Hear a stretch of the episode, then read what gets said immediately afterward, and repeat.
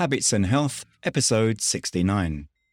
Welcome to the Habits and Health Podcast, where we believe creating healthy habits should be easy. Brought to you by an educator and coach for anyone who wants to create a healthier life. Here's your host, Tony Winyard.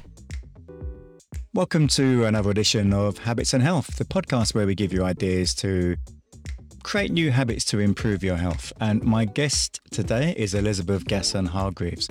She's a functional medicine practitioner and a registered nutritional therapist. And 15 years ago, her son was given less than 24 hours to live unless he received some vital antibiotics. And they saved his life. And he was only six weeks old at the time. After he did manage to recover, it changed Elizabeth's whole career development. And she started to get more and more into looking into the microbiome and what was it that caused it in the first place. And it led her on a journey of discovery. And so we talk a lot more about that and about functional medicine and many other areas. So that's coming up. So if you know anyone who would get some real value from this episode, please do share the episode with them and hope you enjoy this week's show. Habits and health. My guest today is Elizabeth Gasson Hargreaves. How are you, Elizabeth? I'm very well. How are you? I'm pretty good. And you're so far away from me because you're in Bath, aren't you? Or near Bath? I'm a bit south of Bath. I'm in a place called Bruton, which is just outside uh, a town called Wincanton. Okay. You from that region? No, I'm originally from um, the Midlands area, actually, between Nottingham and Leicester. And, and then I married my husband, who was in the army, a military man, and travelled around every two years with him. And then we decided Somerset was going to be our home. Don't know how, but we sort of made the decision within two weeks. Wow. And decided this is where we're going to put ourselves. How long have you been there now? We've been here seven years, so yeah, it's starting to feel like home. From a work perspective, you're a functional medicine practitioner. It's um, evolved into, yeah, started as a nutritional therapist and then just did functional medicine training. But prior to that, I was really interested in the microbiome and really wanted to know how I could use what was becoming my passion as a career, really. So that's the root. Why did that become a passion? What was it about that that attracted you to it in the first place? Well, it was probably through one of my children mainly, uh, my second child, Charlie. He was born by C section, and during C sections, they like to take the baby out two weeks before.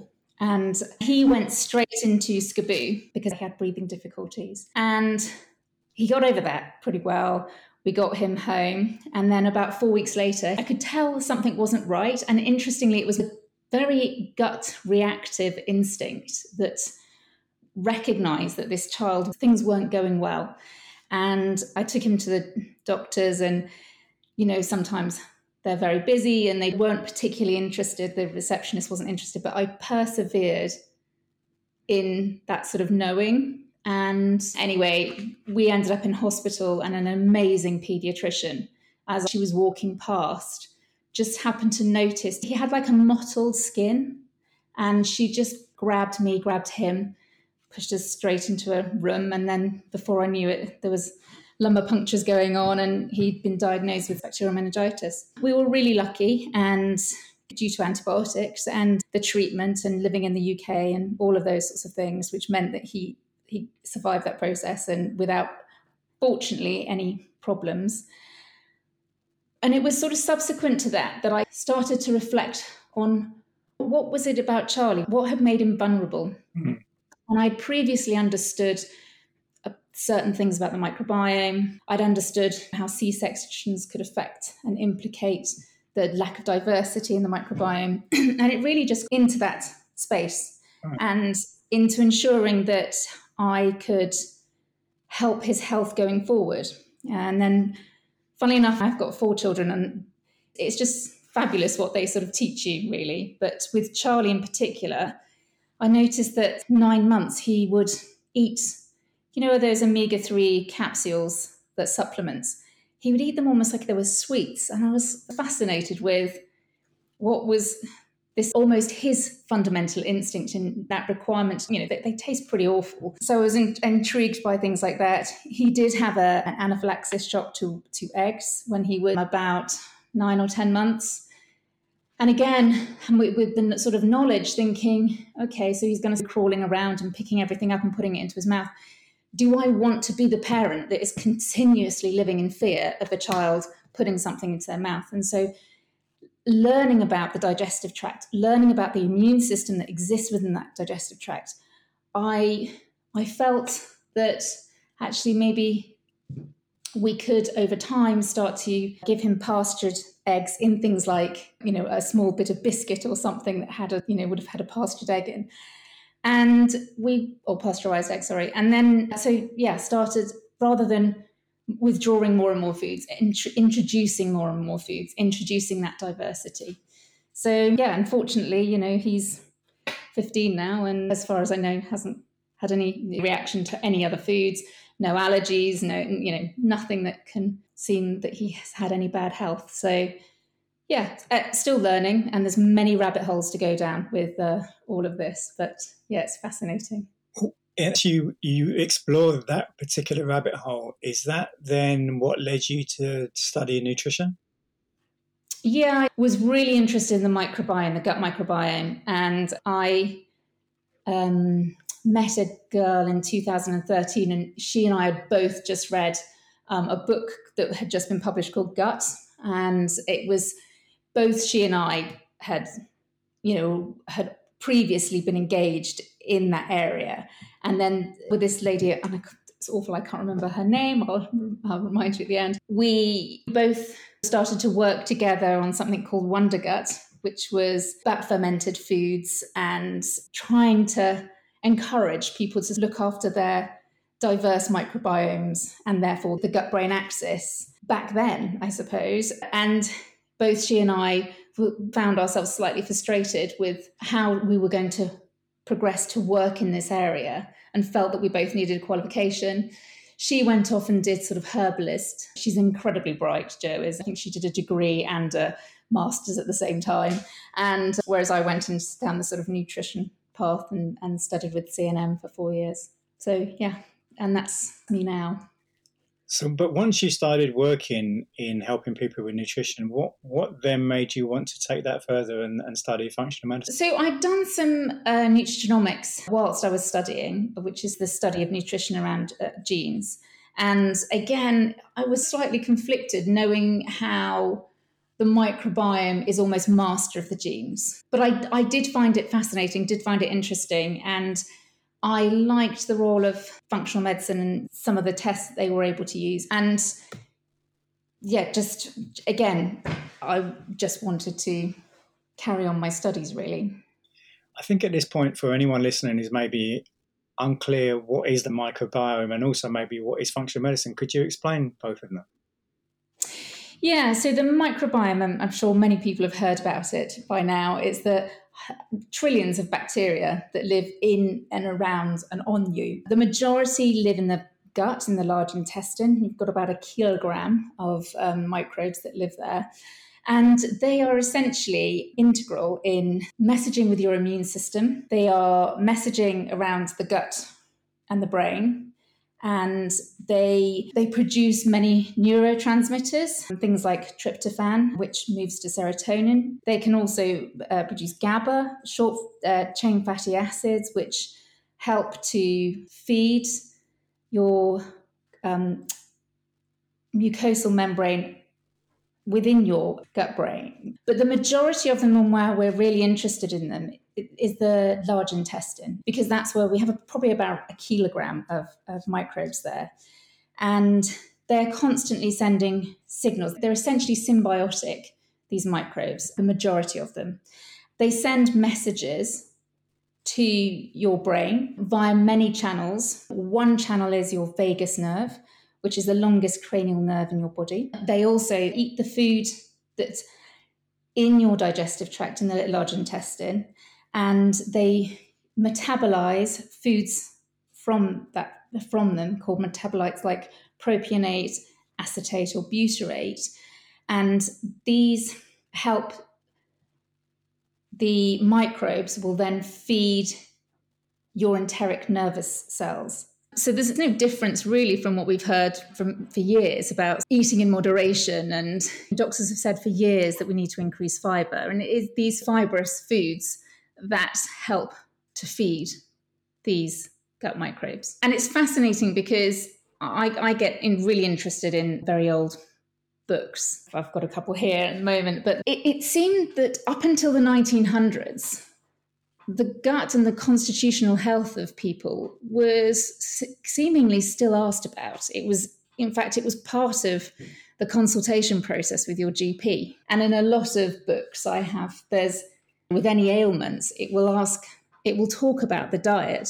And I suppose at some stage it became a bit more reductionist, science did, you know, the we moved into these specialisms.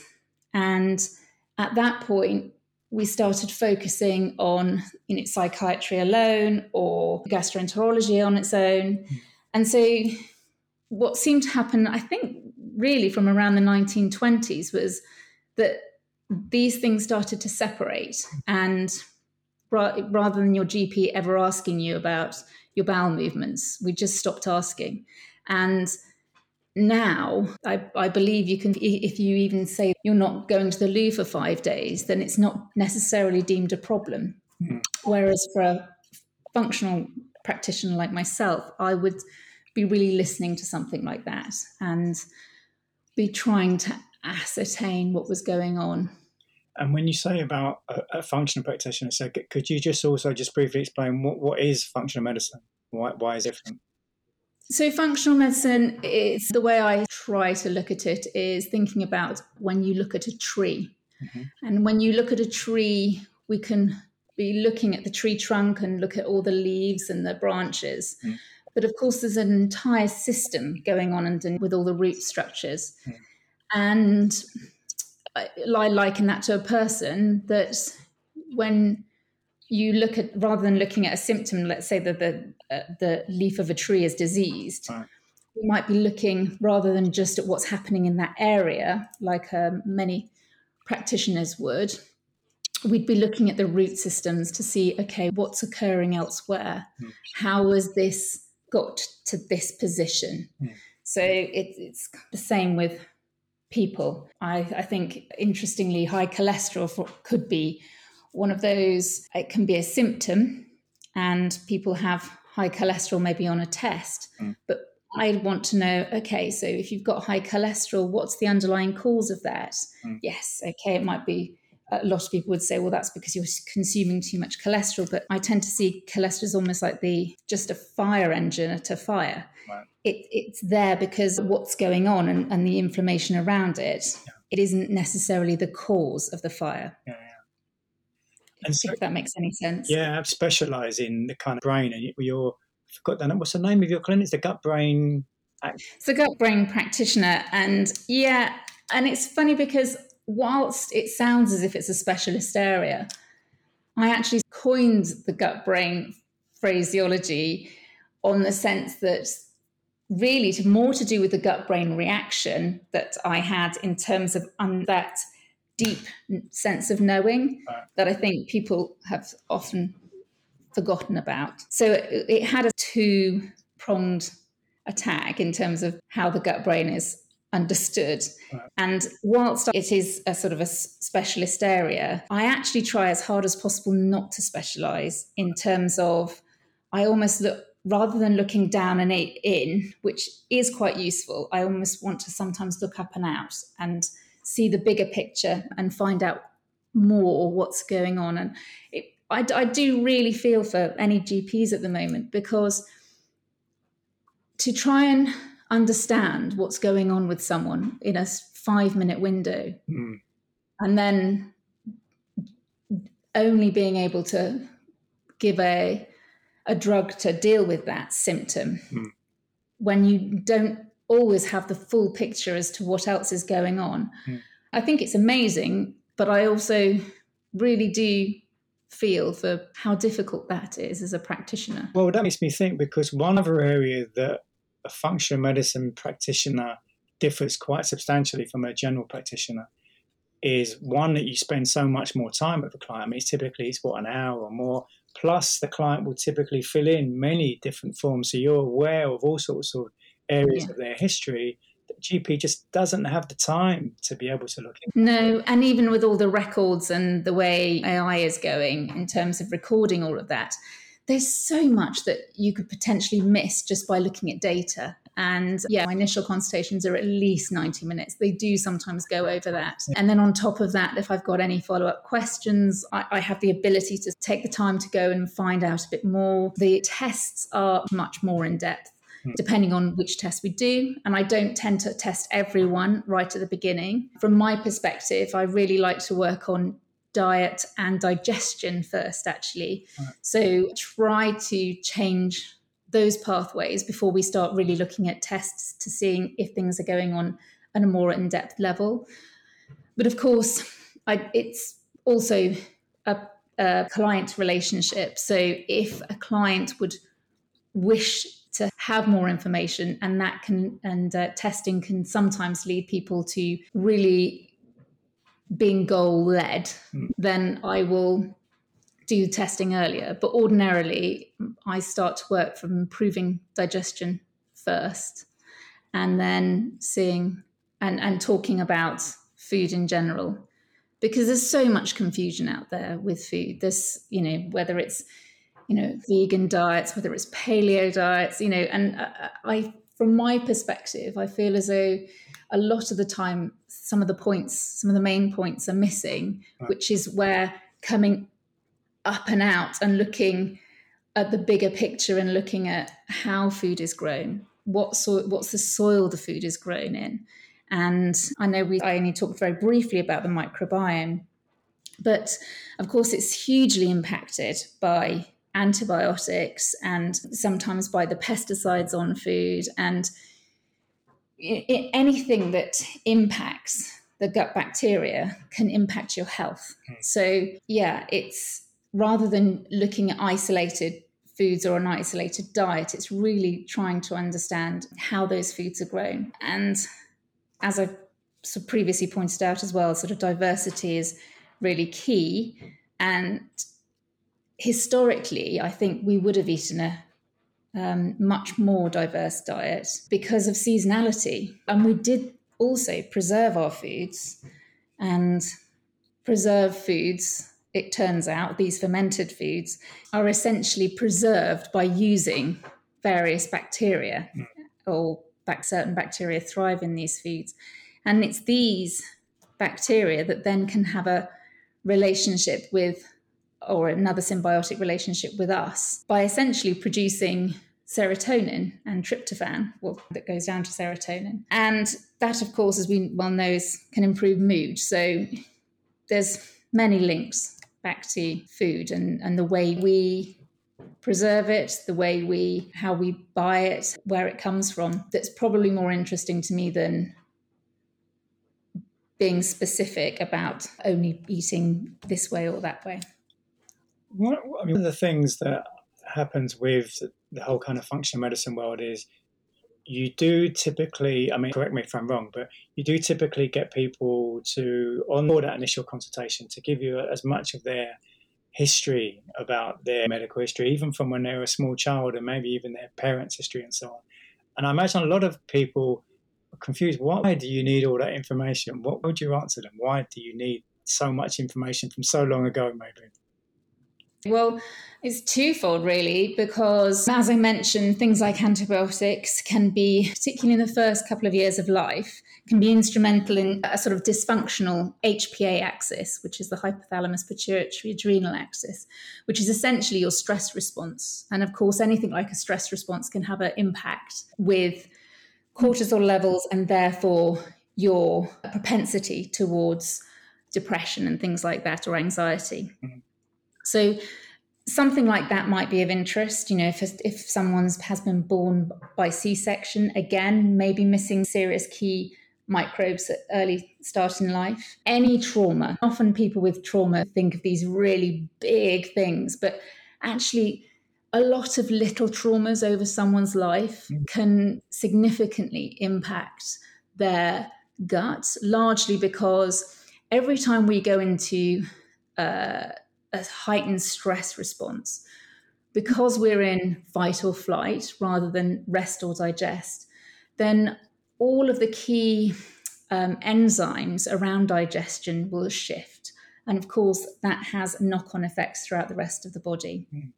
I'm interested in really learning as much about someone as possible, and that is as on a psychological level as well as a physiological level. Mm. So sometimes I'll be asking, uh, going down various routes, I'll find out all kinds of things that a lot of clients will probably think, why are we going here? Why are we looking into this crevice? But it's really key and it's really interesting to then sort of we uh, tend to do a timeline and, and then look back yeah. along this timeline to see where certain triggers may have caused a slight imbalance, which then might have knocked onto another either a trauma or another potentially a diagnosis of something else. I, am keen to know about any operations that anyone's ever had in the past or the medications that they may have taken because again you know some things like PPIs can be really useful for a short period of time but over a long period of time can actually cause some upset that might need to be dealt with in a different way to someone who hasn't taken a PPI, for instance. So uh, I, I, try to take a as in depth background as possible. And your page often quite surprised that when you've gone down these rabbit holes of asking them so much information about their history and their, their family history and so on, and how you've then been able to help with an issue that, as far as they're concerned, it's just come on in the last few weeks yeah i sometimes find it's interesting that, that they suddenly the light bulb moments that people suddenly realize oh from you know when when you raise these things it, it can be quite interesting. So yeah that's it, it can be quite useful. And it's also quite useful because i think when clients have a history of wanting to go to a doctor's and take essentially a pill for an ill and want to be immediately cured which is essentially how we've grown through medicine. You know, we're ill, we've got a headache, we want to take ibuprofen, we want to be well again. We want to go back to work. We don't want to take time to recover. And so it can be quite tricky to the, the patience, I guess, of a client to recognize that it might take some time. But what's useful sometimes is if you can map out and show how long this thing has started to take hold. Mm particularly if it's a chronic disease, mm-hmm. then they can see that, okay, so it's taken this long to occur. Mm. So therefore, it might take some time to get better, but it will get better. What would be of all the, all the clients in, is there a condition, illness, whatever, that comes up time? The most frequent condition that you come across with your patients? I actually think it's anxiety a lot of anxiety particularly uh, my most of my clients are, are female and i think there's a certain time and age or an age group of women where anxiety is cropping up more and more. There's obviously a, a, hormonal link to that, and there's a huge play going on with the microbiome, there's something called the estrobolome, which is essentially the estrogen that can recirculate in the digestive tract. So I tend to see a lot of clients with some form of anxiety, and that obviously can knock on to uh, things like IBS, I suppose. You touched upon um, nutrigenomics before. How does that help you help a client? We all have these what's called SNPs. They're single nucleotide polymorphisms that are held within your DNA. but They're almost like light switches that can be switched on or off with environmental factors such as the microbiome. Mm.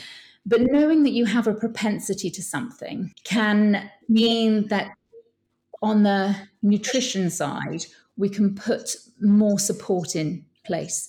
So, for instance, we can sometimes require more B vitamins with certain SNPs, and we might choose to do something different hormonally. There's a really great thing that I do value that Nordic Labs run through something called MedChecks. And actually, I quite like that in terms of recognizing if clients need to access medications, that certain medications will work better for some people than other medications that it all tends to be based around the CYP450 enzymes, which are liver enzymes, and how you process the metabolism of drugs, essentially. It's also quite interesting, particularly for women who are going are perimenopausal and might want to go on something like HRT, understanding something called COMT, which is their ability to uh, metabolize estrogen. And estrogen, a lot of people just hear estrogen and progesterone and think it's relatively simple, but there are three pathways with estrogen. And the way of metabolizing it can be quite, can be more dangerous for some than others, depending on how it's being metabolized. So for some women, we wouldn't want to give synthetic hormones if they're not able to detoxify them properly, because that can then potentially promote breast cancer and things like that. So I think it's really interesting to know for yourself some of your um, genetic SNPs.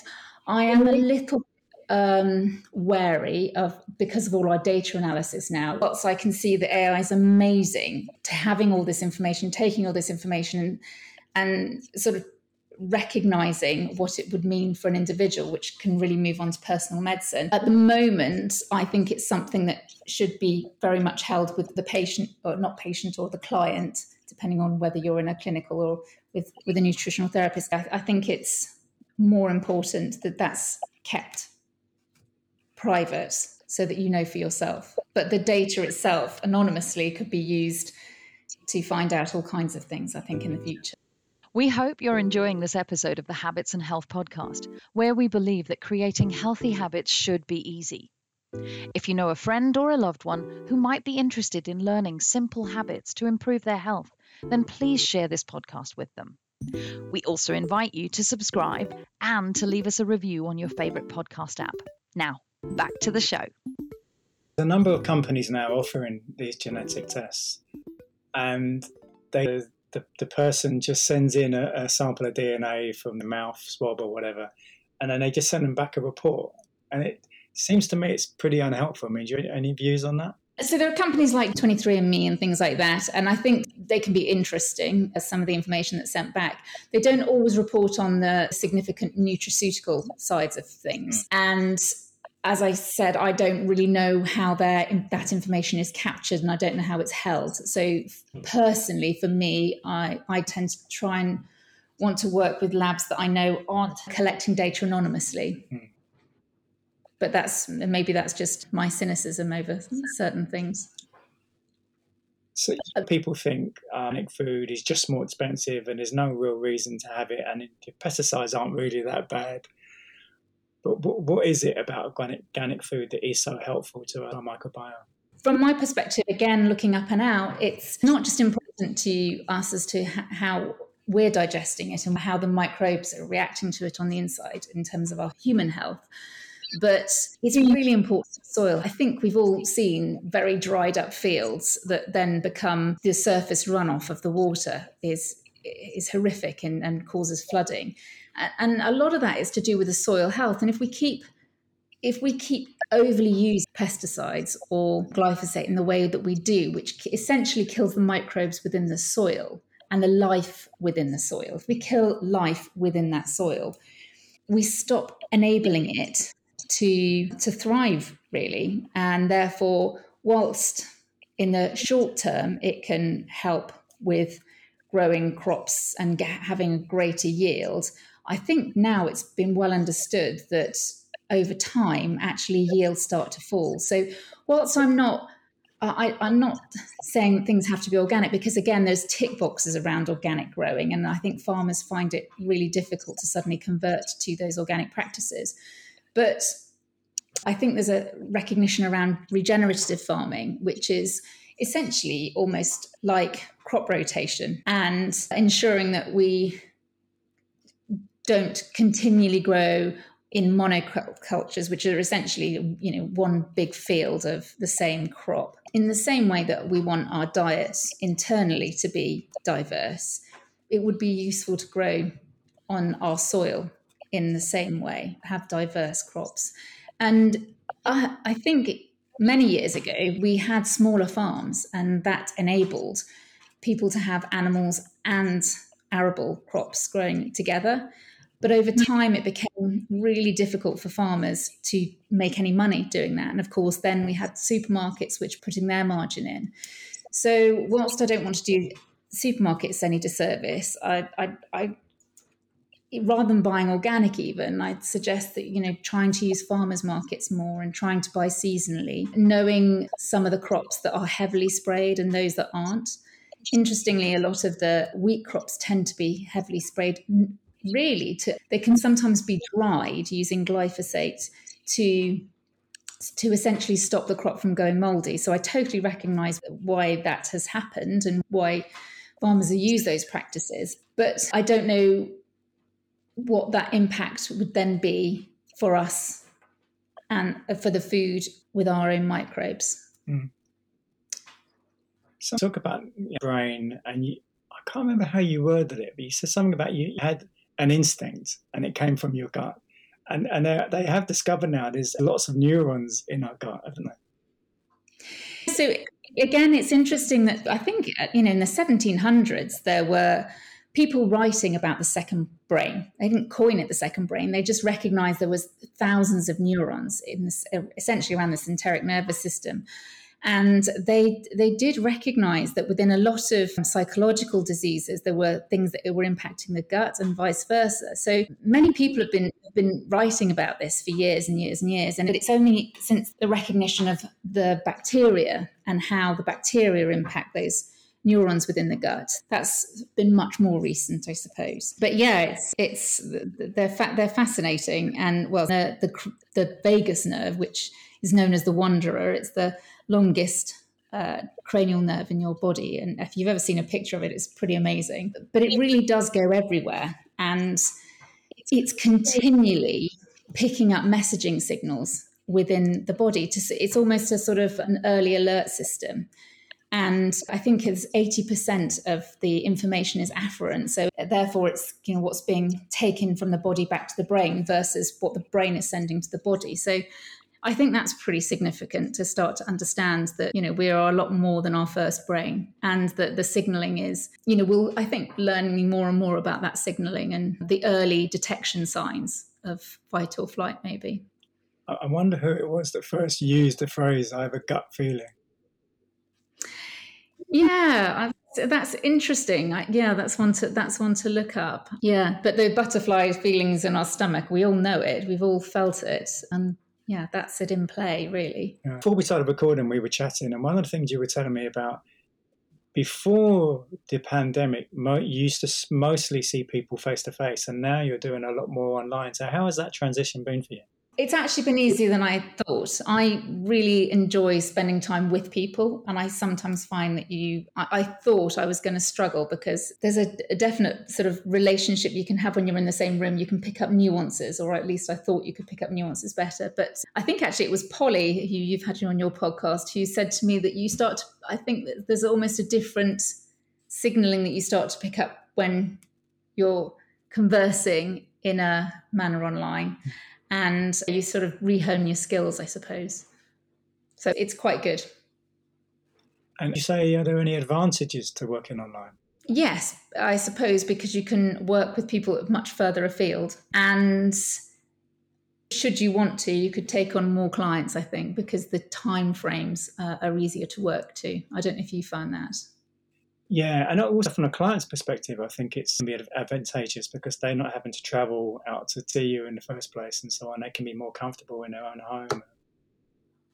Yeah, the only thing I would say is, particularly at the moment where I think a lot of people are struggling to see their GPs and a lot of people are seeing their GPs online, I think there's something, there's almost a comfort that people take by seeing people one to one because people sort of want to go in and get tests done. They just feel that they need to see someone. I, I can see that there are more people that want to see you face to face.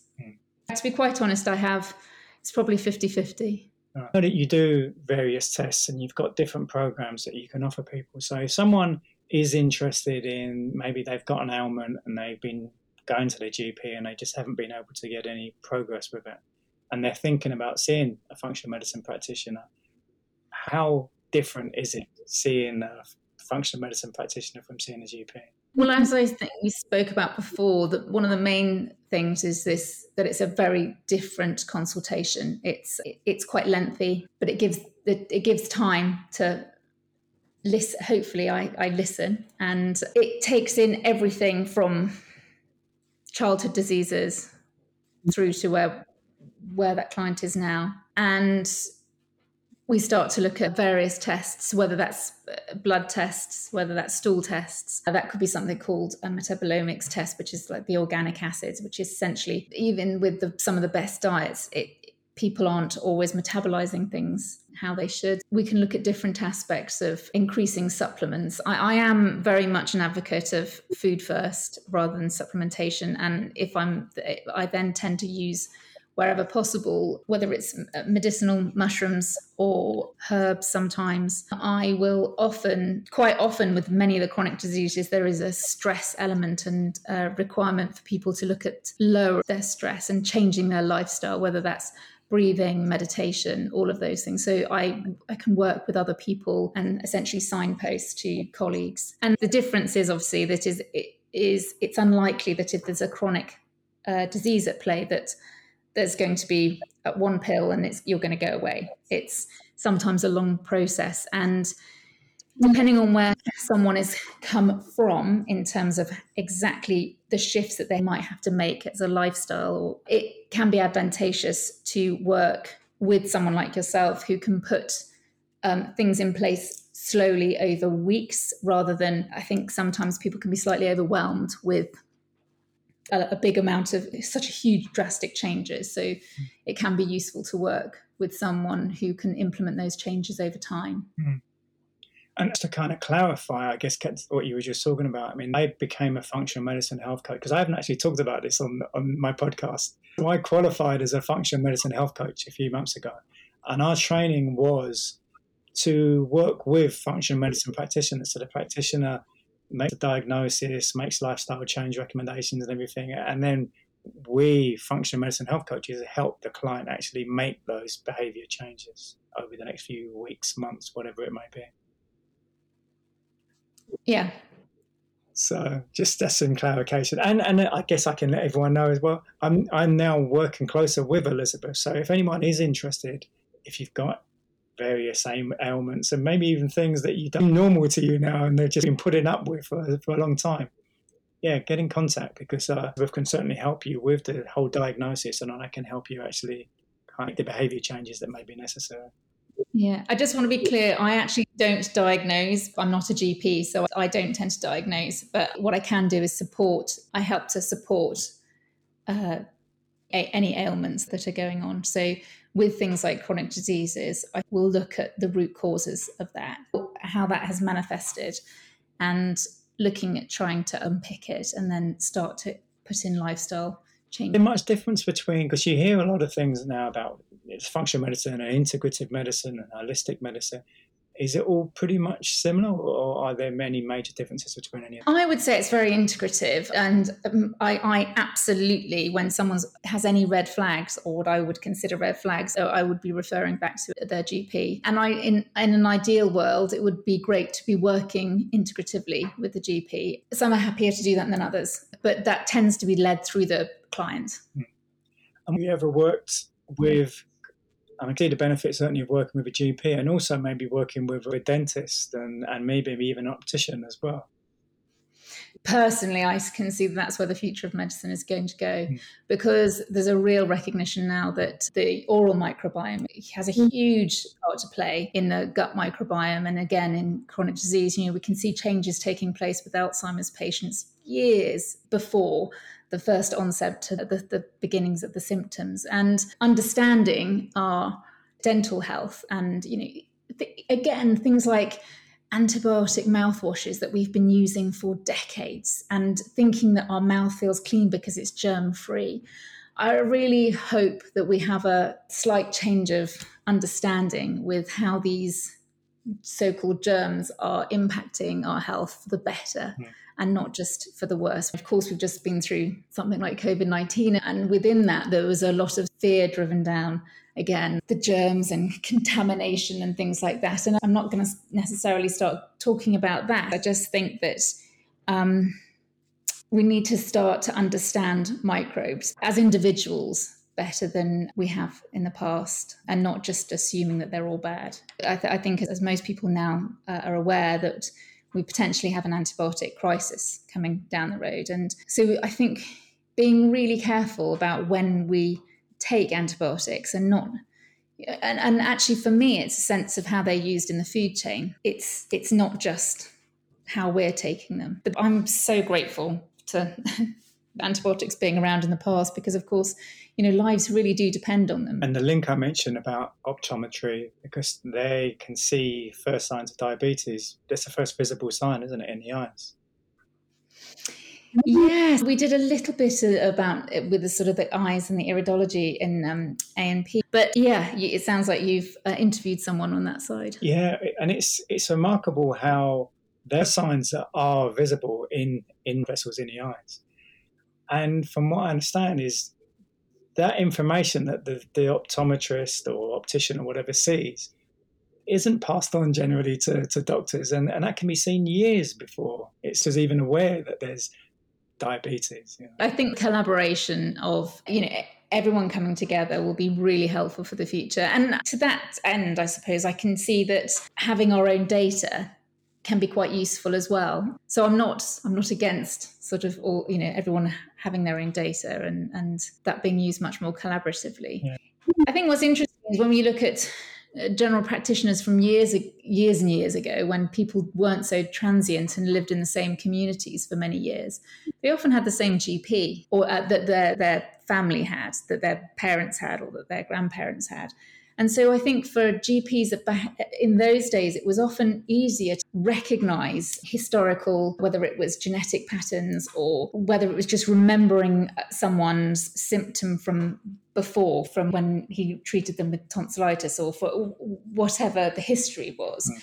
Whereas now it's you very rarely see the same GP, and certainly it's unlikely that you have the same GP as your mum and your dad and mm your brothers and your sisters. Yeah. So I think some sort of coordinated attempt to keep hold of that information would be useful. Yeah, it seems a way off from that happening, but yeah, it would be great if that does. we, we change, changing the subject. I mean, question I always ask every guest is: Is think of a book that has really moved you in in any way?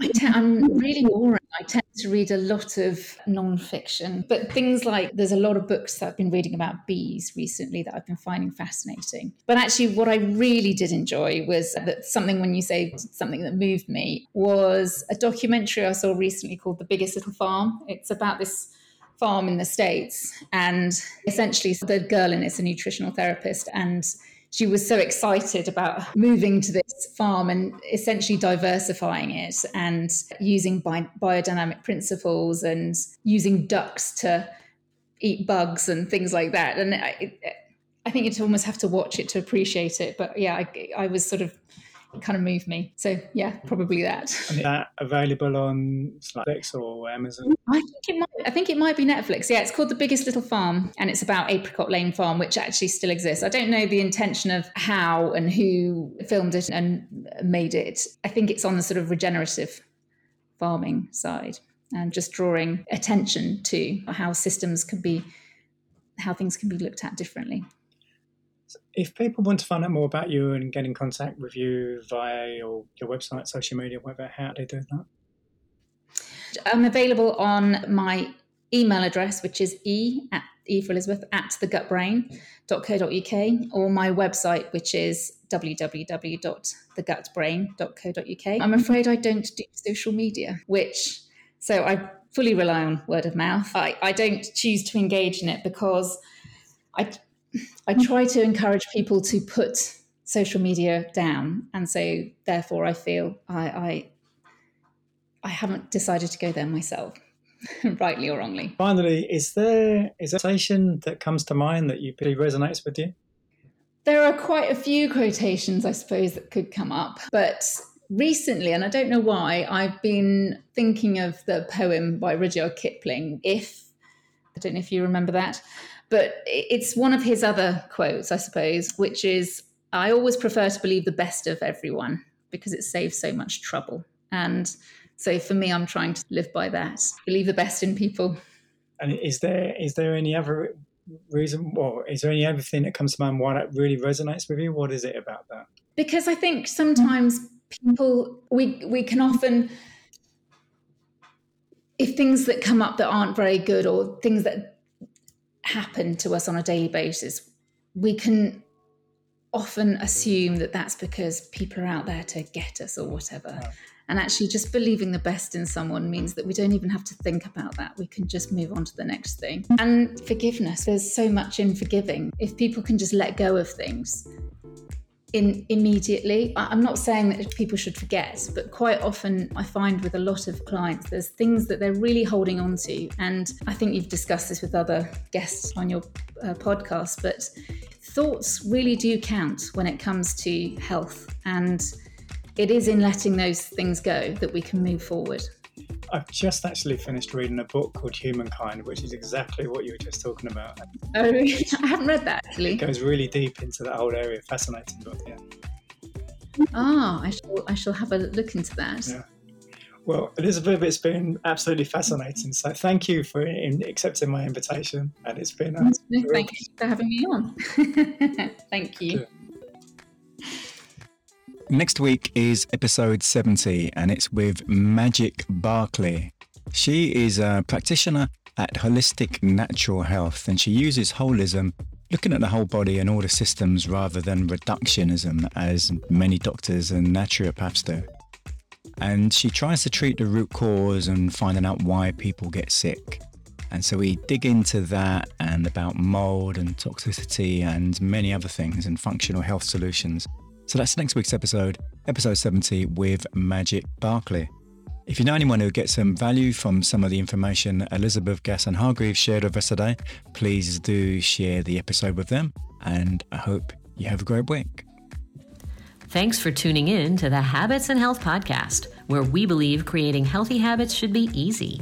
If you enjoyed this episode, please subscribe and leave us a review on your favorite podcast app. Sign up for email updates and learn about coaching and workshop opportunities at tonywinyard.com. See you next time on the Habits and Health Podcast.